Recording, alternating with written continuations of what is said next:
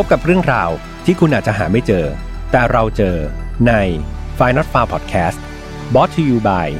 ใหม่ skincare จากศรีจันทร์ Skin Moisture Burst Series ตุนน้ำลึก ล็อกผิวฉ่ำนาน 72 ชั่วโมง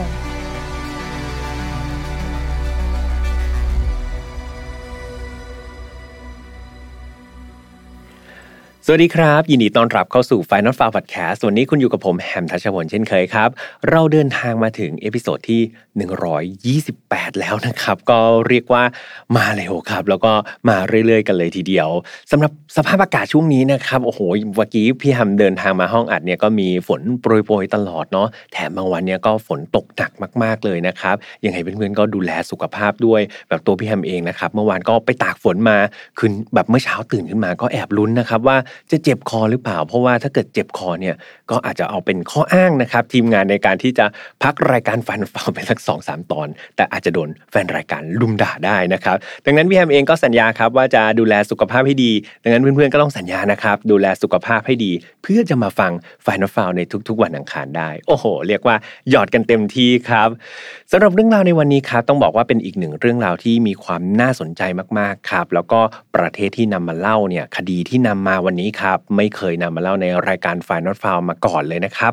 แต่ก่อนที่เราจะไปฟังคดีนี้กันครับพี่แอมก็ต้องพูดเหมือนเดิมว่า f i n a l f i l e ครับไม่สนับสนุนความรุนแรงทุกประเภท ทุกเรื่องที่นำมาเล่าครับ อยากให้เป็นบทเรียน อยากให้เป็นแนวทาง เรามาถอดนะครับ ทุกๆ แนวคิด ทุกๆ ความคิด ทุกๆ สิ่งที่เราได้จากอดีตที่มันไม่ค่อยดี อดีตที่มันเลวร้ายไม่ให้เกิดกับเรา แล้วก็คนที่เรารักครับ น้องๆอายุต่ำกว่า 18 ปีตอนนี้พี่แฮมแนะนำนะครับ ให้มีคุณพ่อคุณแม่หรือว่าผู้ปกครองมานั่งฟังด้วยกัน เพราะว่าเนื้อหาเนี่ยพี่แฮมคิดว่ามันใกล้ตัวกับน้องๆมากๆเลย ดังนั้นครับมีผู้ปกครองอยู่ด้วยเนาะประสบการณ์ของท่านเนี่ยจะช่วยมากๆเลยครับ ช่วยนำข้อคิดแล้วก็เรื่องราวต่างๆเนี่ยมาเป็นเหมือนหัวข้อในการคุยกันต่อพี่แฮมเชื่อว่ามันจะสร้างประโยชน์มากๆเลย ถ้าเราได้คุย หรือว่าได้ดูร่วมกับ คุณพ่อคุณแม่หรือผู้ปกครองของเราเนาะอย่างที่เกริ่นกันไปนะครับ เรื่องราวที่พี่แฮม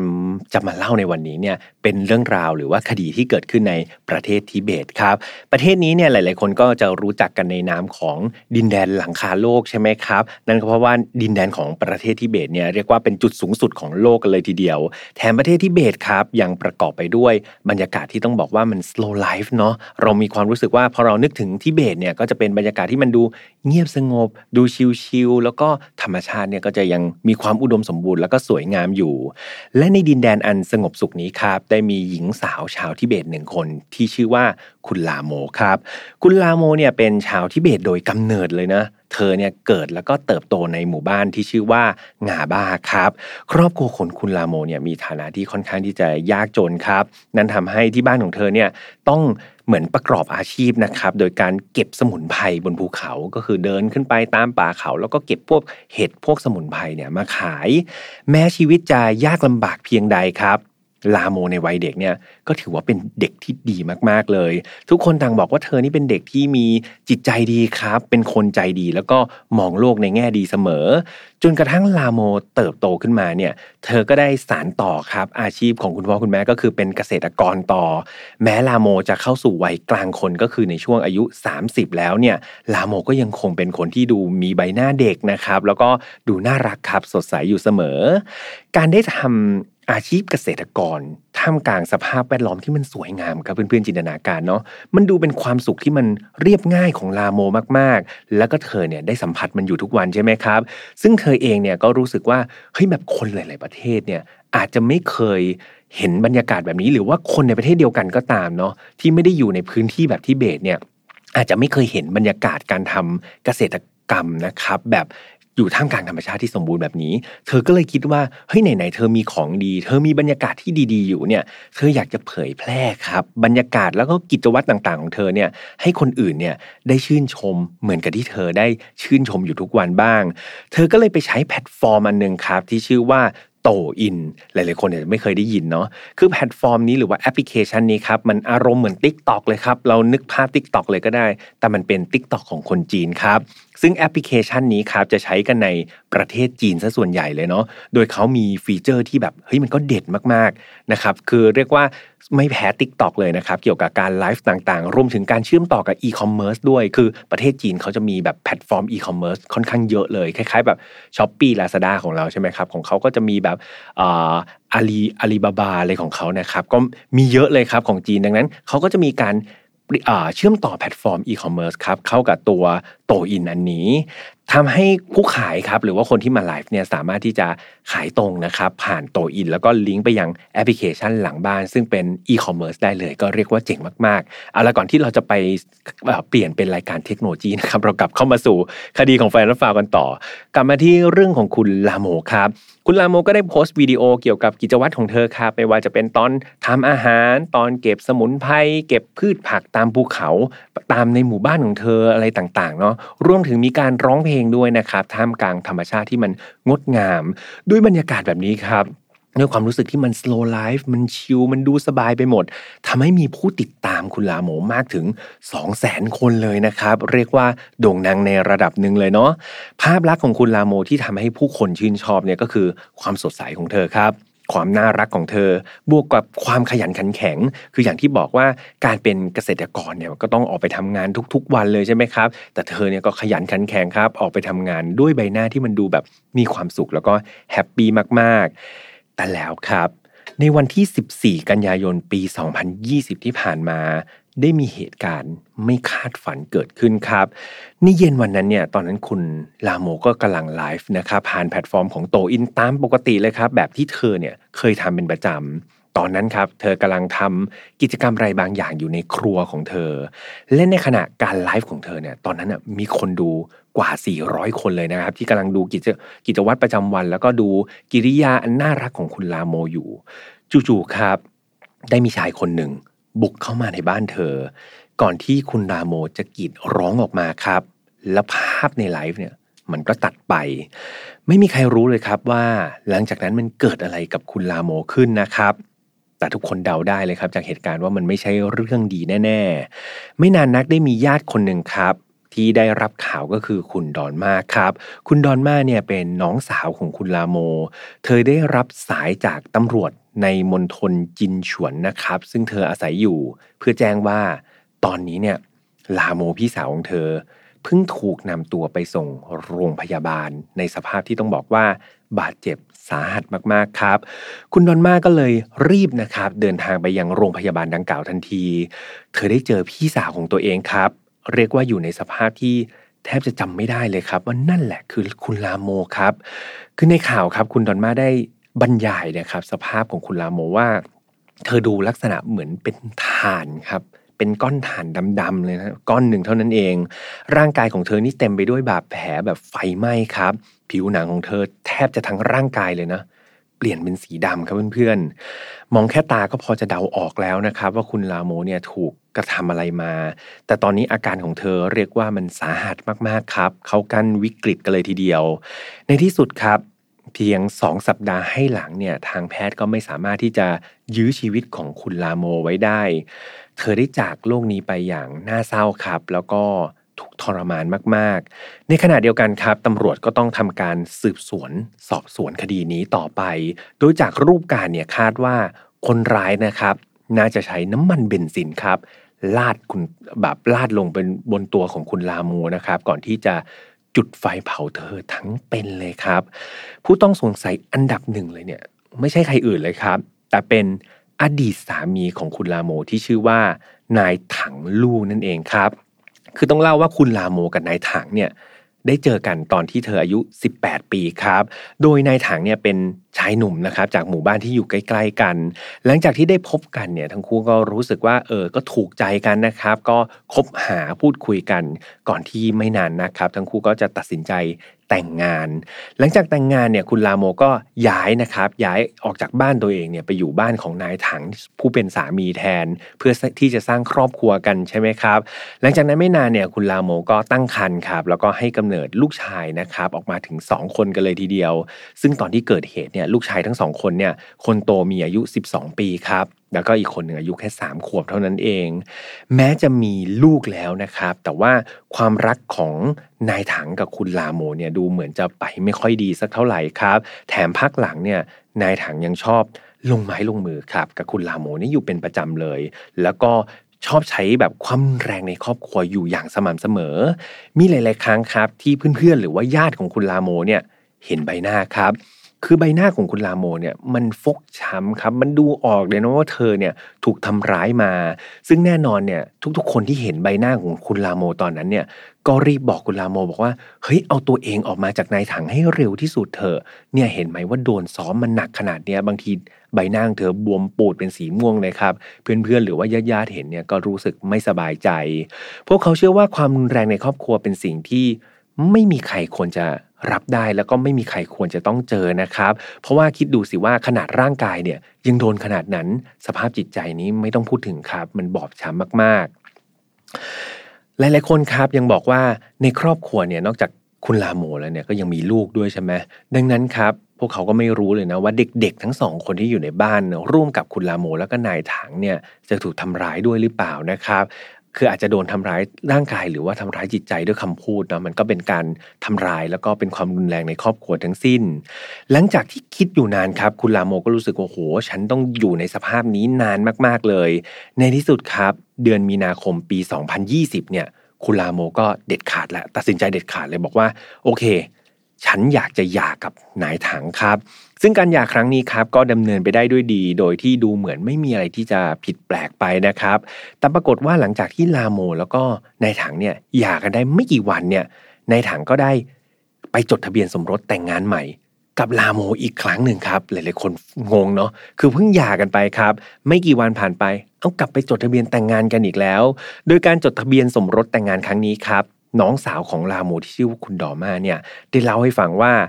ลาโมเนี่ยเคยมาเล่าให้เธอฟังว่า หลังจากหย่ากันไปเนี่ย ในถังนี้คอยมาตามรังควานเธอตลอดเวลาครับ และที่สำคัญเนี่ยในถัง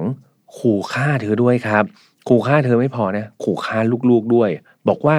ถ้าลาโมไม่ยอมกลับมาแต่งงาน ไม่ยอมกลับมาเป็นครอบครัวเดียวกับเขาเนี่ย เขาจะฆ่าทั้งลาโม แล้วก็ลูกๆทุกคนทิ้งครับ คำขู่นี้มันทำให้ลาโมเป็นไง เธอก็กลัวสิครับ เธอเป็นผู้หญิงใช่ไหมแล้วเธอก็รักลูกมาก ๆ เธอก็เลยต้องจำยอมครับหย่าไปได้ไม่กี่วันอุตส่าห์ฮึดสู้นะ ยอมตัดสินใจยาชนะความกลัวตัวเองหย่าได้ไม่กี่วันมาโดนขู่ให้กลัวอีกแล้วครับ เธอก็เลยกลับไป ตกลงแต่งงานแล้วก็จดทะเบียนสมรสกับนายถังใหม่ครับทั้งที่เพิ่งหย่ากันได้ไม่นาน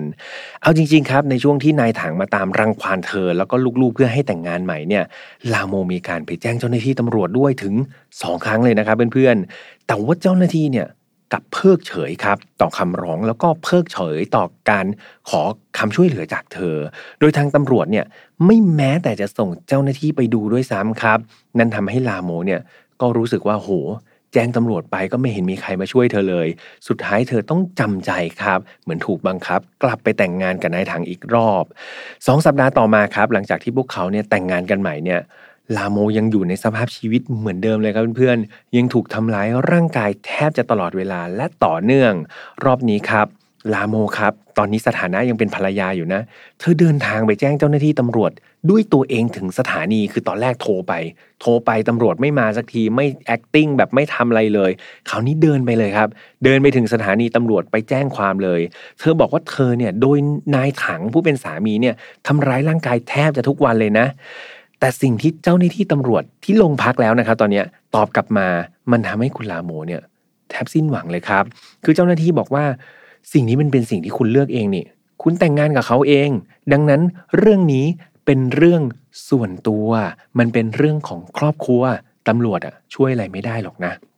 นี่คือสิ่งที่ตำรวจพูดออกมาครับ และเมื่อตำรวจกล่าวจบเนี่ย คุณลาโมก็รู้สึกแบบโอ้แย่แล้วครับ เธอไม่รู้ว่า เธอไม่มีที่พึ่งเลยถูกไหมครับ อุตส่าห์ไปหาตำรวจเนี่ยไปโชว์หลักฐานให้เห็นต่อหน้าเลยเนี่ยว่าเธอถูกซ้อมถูกอะไรมาตำรวจยังบอกว่า ก็เป็นเรื่องของคุณนะครับพูดง่ายๆ เธอก็เลยต้องจำใจกลับบ้านด้วยความผิดหวังครับ เพราะขนาดเธอลงทุนไปด้วยตัวเธอเองแล้วเนี่ยเอาหน้าตาฟกช้ำไปแล้วเนี่ยเธอยังไม่ได้รับความช่วยเหลือเลย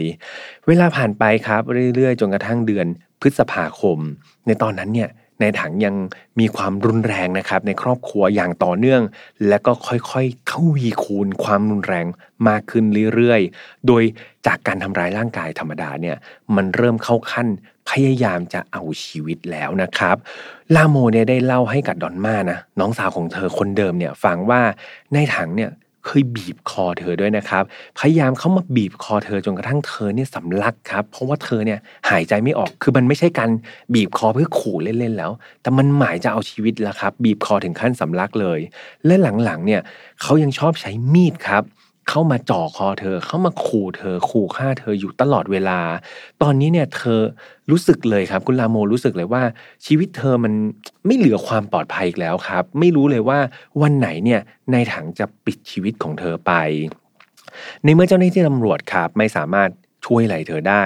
ลาโมก็เลยเปลี่ยนครับ ไปขอความช่วยเหลือจากหน่วยงานอื่นแทน และหน่วยงานที่เธอไปขอความช่วยเหลือ เป็นหน่วยงานท้องถิ่นของสหพันธ์สตรีแห่งประเทศจีนครับ ซึ่งหน่วยงานนี้จะเป็นหน่วยงานของรัฐบาลนะครับ ที่รับผิดชอบในการปกป้องสิทธิสตรีโดยเฉพาะลาโมเนี่ยได้ เล่าเหตุการณ์ทั้งหมดให้ฟังครับ ให้กับสมาพันธ์สตรีแห่งนี้ฟังนะครับ ว่าเธอเนี่ยต้องเดินอะไรเออโดนอะไรมาบ้าง แล้วก็ระหว่างที่เล่าเนี่ยคือคุณลาโมร้องไห้ตลอดเวลาเลยครับ คือมันบ่งบอกได้ถึงความเจ็บปวดในจิตใจด้วยนะครับ เธอเลยต้องเล่าทั้งน้ำตา นอกจากเรื่องพฤติกรรมของนายถังแล้วครับ เธอยังฟ้องเรื่องของตำรวจด้วยนะ ที่เพิกเฉยต่อเธอ ไม่สนใจคำร้องของเธอ ทั้งนั้นที่เธอเนี่ยเดินทางไปแจ้งความ ใบหน้าของเธอเนี่ยมันก็บ่งบอกอยู่แล้วว่าเธอโดนอะไรมาบ้าง ซึ่งใครดูก็รู้ครับว่าเธอโดนมันหนักขนาดไหน เธอเล่าว่าตำรวจเหล่านั้นน่ะไม่แยแสเธอเลยครับ บอกว่ามันเป็นปัญหาของครอบครัว แถมยังบอกว่าผู้หญิงคนอื่นเนี่ยโดนหนักกว่าเธออีกนะ นี่ยังไปเปรียบเทียบอีกนะครับแหมก็ฟังแล้วมันเป็นอะไรที่เจ็บปวดจริง ๆ หลังจากที่สหพันธ์สตรีแห่งประเทศจีนนะครับ ได้ฟังเรื่องของคุณลาโมเนี่ย พวกเขาไม่ลังเลเลยครับ ที่จะรับเรื่องราวนี้มาให้ความช่วยเหลือ พร้อมทำการสอบสวนนะครับ สืบสวนเรื่องราวทั้งหมด เพื่อไปประกอบข้อมูลในขั้นศาลครับ เพื่อช่วยลาโมในการ ฟ้องหย่านั่นเองครับเพื่อนๆ คือตอนนี้เดี๋ยวเรื่องจะไปถึงศาลแล้ว ลาโมเนี่ยต้องยอมรับว่าเธอเป็นผู้หญิงที่จิตใจเข้มแข็งมากๆครับ คือเธอไม่คิดจะยอมแพ้เนาะ แล้วก็ไม่ยอมจำนนให้ตัวเองถูกทำร้ายไปตลอด เธอพร้อมที่จะลุกขึ้นสู้ครับ คือไปหาตำรวจตำรวจไม่ช่วยเธอก็ไม่ใช่มานั่งจับเจ่าปล่อยให้โดนซ้อมนะ เธอก็ไปหาวิธีอื่นครับ ไปหาสหพันธ์สตรีแห่งประเทศจีน และในที่สุดเธอก็ได้รับความช่วยเหลือจริง ๆ และในระหว่างที่สหพันธ์สตรีแห่งประเทศจีนเนี่ยกำลัง สืบสวนอยู่เนาะว่าข้อมูลมันมีอะไรบ้างเนี่ย เธอก็ได้รับความช่วยเหลือจากดอนมาด้วยนะครับ โดยการน้องสาวของเธอเนี่ยก็พยายามที่จะไปติดต่อหาที่พักให้เธอ เพราะดอนมารู้ดีครับ ว่าการกลับไปอยู่บ้านในถังเนี่ย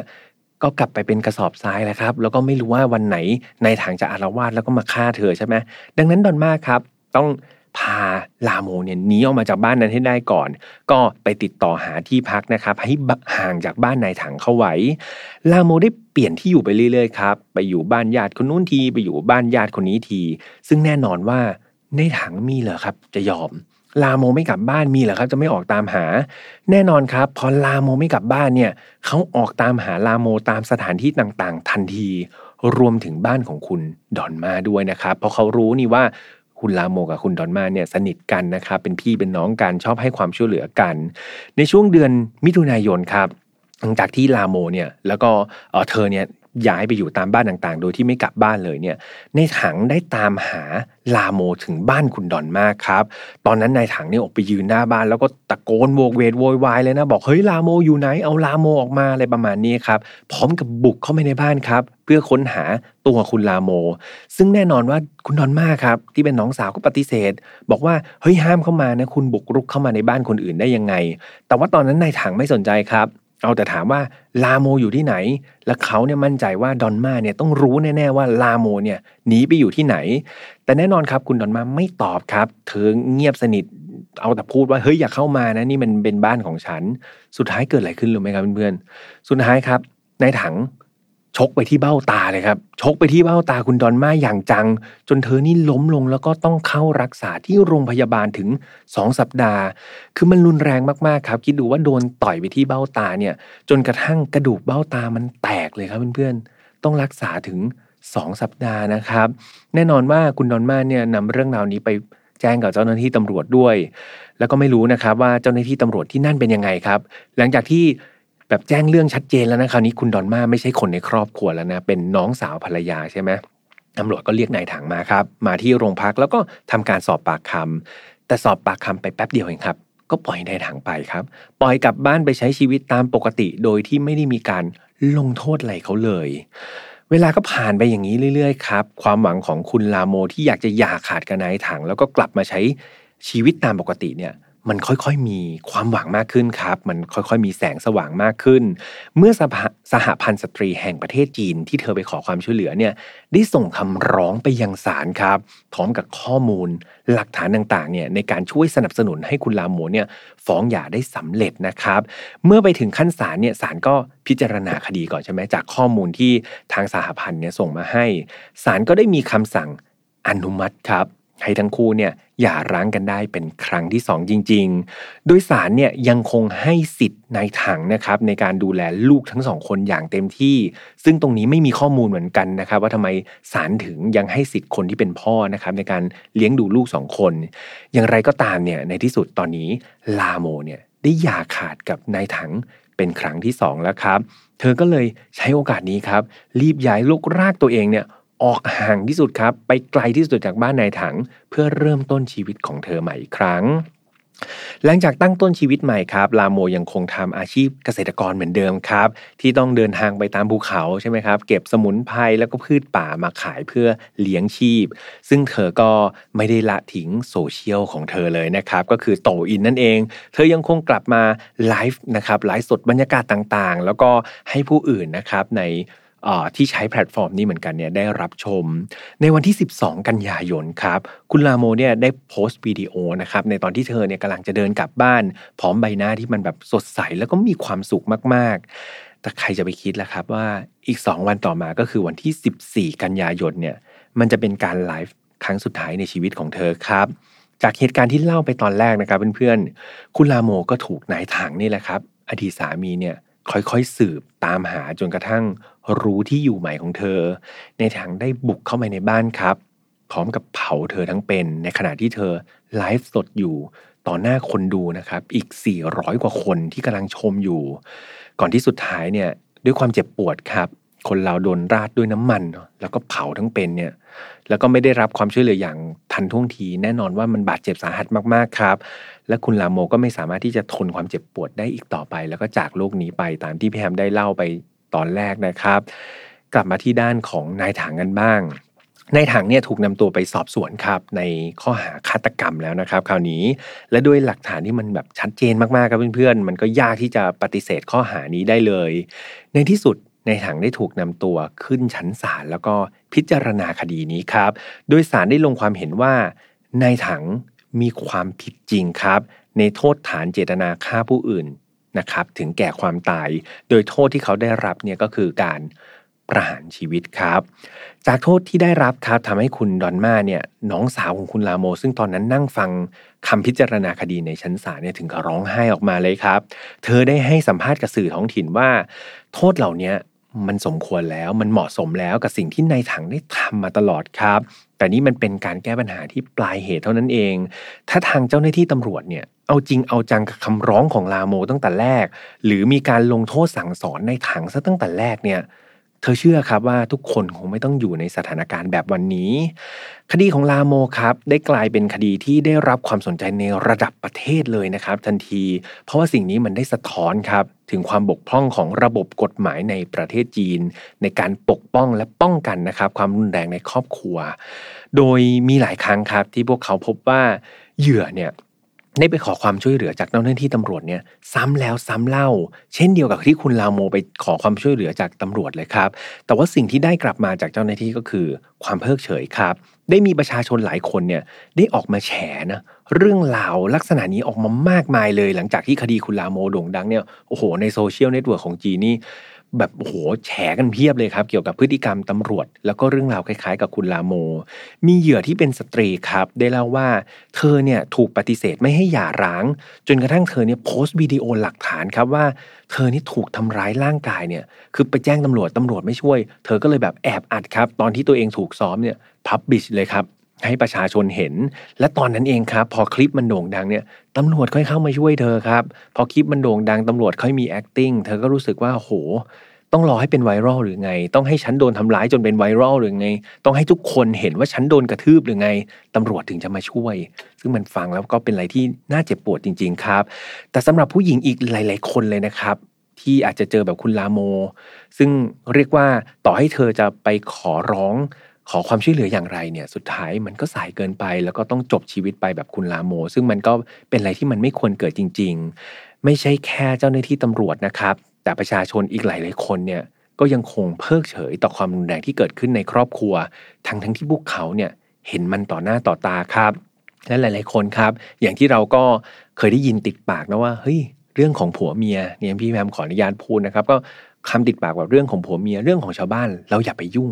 หลายๆคนยังพูดอย่างนี้ติดปากครับ ซึ่งเป็นเฉกเช่นเดียวกันกับที่ประเทศจีนเลย ยังมีคลิปวิดีโออันหนึ่งครับ ที่เป็นไวรัลในประเทศจีนมากๆ มันเป็นเหตุการณ์ของผู้ชายคนหนึ่งในมณฑลซานซีนะครับกำลังทุบเลยครับทุบผู้หญิงแบบในสาธารณะเลยนะครับ ทุบอย่างรุนแรงเลย ซึ่งคาดว่าผู้หญิงคนนั้น น่าจะเป็นภรรยาของเขาแหละ ต่อหน้าผู้ชมมากมายเลยครับ มีประชาชนมารุมเลยนะครับ คล้ายๆไทยมุง แต่นี่เป็นจีนมุงเนาะจีนมุงกันเต็มเลยครับ ผู้หญิงคนนั้นถูกทุบตีอย่างรุนแรง โดยที่ไม่มีใครสักคนเดียว ให้ความช่วยเหลือเธอ มีแต่คนดูครับ ไม่มีคนช่วย จนสุดท้ายเชื่อไหมครับเพื่อนๆผู้หญิงคนนั้นถูกทุบจนกระทั่ง เสียชีวิตคาที่หน้าตรงนั้นต่อหน้าต่อตาคนแถวๆนั้นเลยนะครับ มีรายงานว่าในแต่ละปีเนี่ยมีผู้หญิงมากกว่า 900 คนนะครับที่ถูกทำร้ายจนเสียชีวิตด้วยน้ำมือของสามีหรือว่าคู่รักของตัวเอง ซึ่งแม้ว่ากฎหมายที่ว่าด้วยความรุนแรงเกี่ยวกับครอบครัวเนี่ย จะยังไม่มีการบังคับใช้อย่างชัดเจน หรือว่าบทลงโทษก็ยังบางเบาเนาะแต่ว่าสังคมเนี่ยก็ค่อนข้างที่จะกลับไปให้ความสำคัญกับเรื่องบางเรื่องมากกว่าครับคือแทนที่จะไปมองว่าเฮ้ยปัญหาความสำคัญของครอบครัวเนี่ยมันเป็นเรื่องใหญ่เนาะสังคมของประเทศจีนเนี่ยกลับไปมองว่าเรื่องของการหย่าร้างอะมันยิ่งใหญ่กว่าคือพูดง่ายๆภาษาชาวบ้านเลยนะครับ คือถูกซ้อมจนตายดีกว่าไปยาครับ นี่คือเป็นเรียกว่าเป็นค่านิยมหรือว่าเป็นวัฒนธรรม ของคนจีนบางส่วนนะครับ อาจจะเป็นสมัยก่อนเนี่ยอันนี้พี่แฮมก็ได้ข้อมูลมา เขาก็มองว่าการหย่าร้างเนี่ยเป็นอะไรที่รับไม่ได้ครับ ดังนั้นผู้หญิงหลาย ๆ คนเนี่ยถูกกดดันจากครอบครัวตัวเองครับ ให้ตัวเธอเนี่ยถูกทำร้าย ถูกล่วงละเมิด โดยที่ไม่กล้าครับที่จะหย่าร้าง เพราะว่ากลัวครับ กลัวว่ามันจะดูไม่ดี กลัวว่าจะเสียชื่อเสียง หรือว่ากลัวว่ามันจะขัดกับวัฒนธรรมของประเทศตัวเอง คดีของคุณลาโมครับ มันก็เลยกลายเป็นตัวกระตุ้นครับ ของประเด็นนี้ในสังคมจีนเป็นอย่างมาก ถึงขนาดคุณสีจิ้นผิงครับซึ่งเป็นผู้นำระดับสูงของประเทศจีนเนาะได้กล่าวใน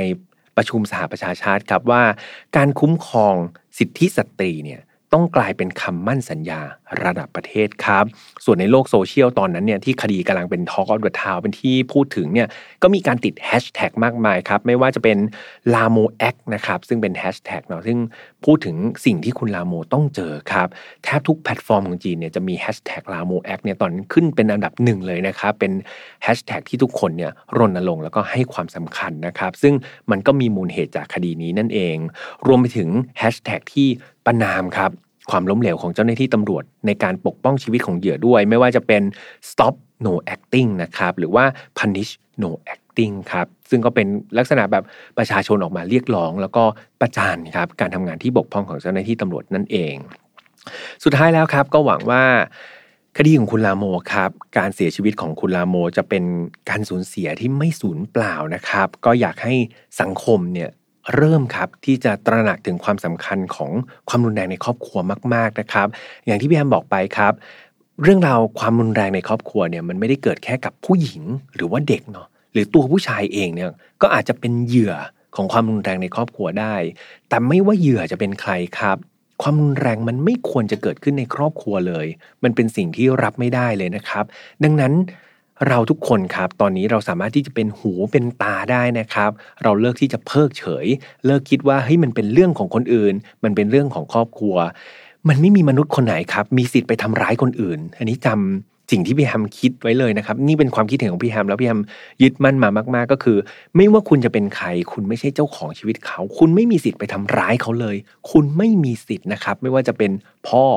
เป็นสามีเป็นภรรยาหรือเป็นใครก็ตาม ดังนั้นครับ ทุกๆ ความแรงที่เกิดขึ้น เราไม่สนับสนุน เราช่วยกันเป็นหูเป็นตา และช่วยป้องกันไม่ให้เกิดเหยื่อในสังคมที่มากกว่านี้ได้นะครับยังไงก็หวังว่าคดีนี้นะครับจะช่วยเป็นอีกหนึ่งเสียงนะครับเป็นแรงกระตุ้น เพื่อให้เราเป็นหูเป็นตา แล้วก็ป้องกันความรุนแรงในครอบครัวไม่ให้มันเกิดขึ้นอีกในสังคมของเมืองไทยด้วยนะครับยังไงก็ฝากกันไว้ครับ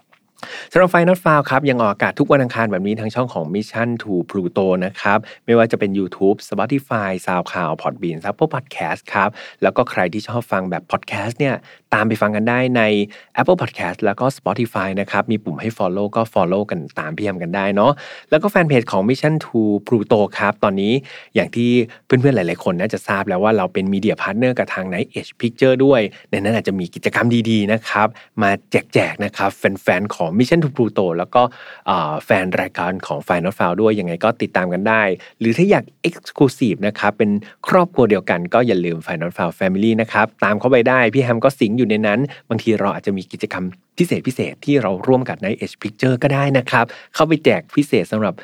แฟนรายการที่เป็นครอบครัวเดียวกันยังไง ฝากเข้าไปติดตามกันด้วยนะครับสำหรับวันนี้คงต้องลากันไปก่อนนะครับพี่แฮมขออนุญาตไปพักผ่อนก่อน แล้วเจอกันใหม่วันอังคารหน้าครับ สวัสดีครับ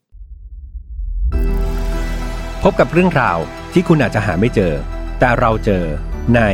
f i n a l f a r Podcast Presented by